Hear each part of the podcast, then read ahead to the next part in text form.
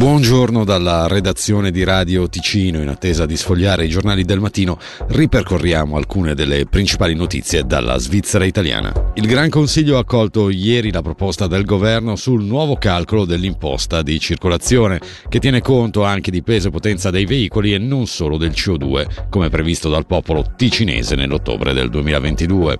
L'iniziale proposta dell'esecutivo cantonale prevedeva un incasso dai cittadini di 91 milioni di franchi, quella votata ieri in Parlamento circa una decina in meno.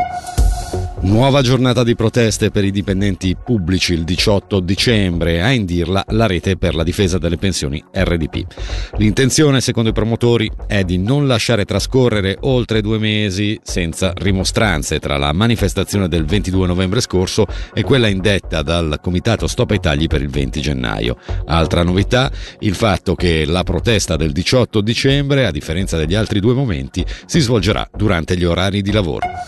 Dopo 12 anni alla presidenza di Ne Rouge Ticino, René Grossi ha dato le dimissioni e nei giorni scorsi ha passato il testimone a Simone Rosselli, già volontario eletto nel corso di un'assemblea straordinaria. Sentiamo un bilancio di René Grossi. Sicuramente più che positivi, sono 12 anni dove ho conosciuto diversa gente, Siamo, sono riuscito a far conoscere Ne Rouge maggiormente in Canton Ticino e confermarsi per il proprio servizio. Chiaro che il Covid non ha aiutato e comunque io spero veramente che quanto fatto in questi 12 anni la gente lo abbia comunque apprezzato lo servizio dei trasporti effettuati e dalle persone riaccompagnate negli ultimi anni.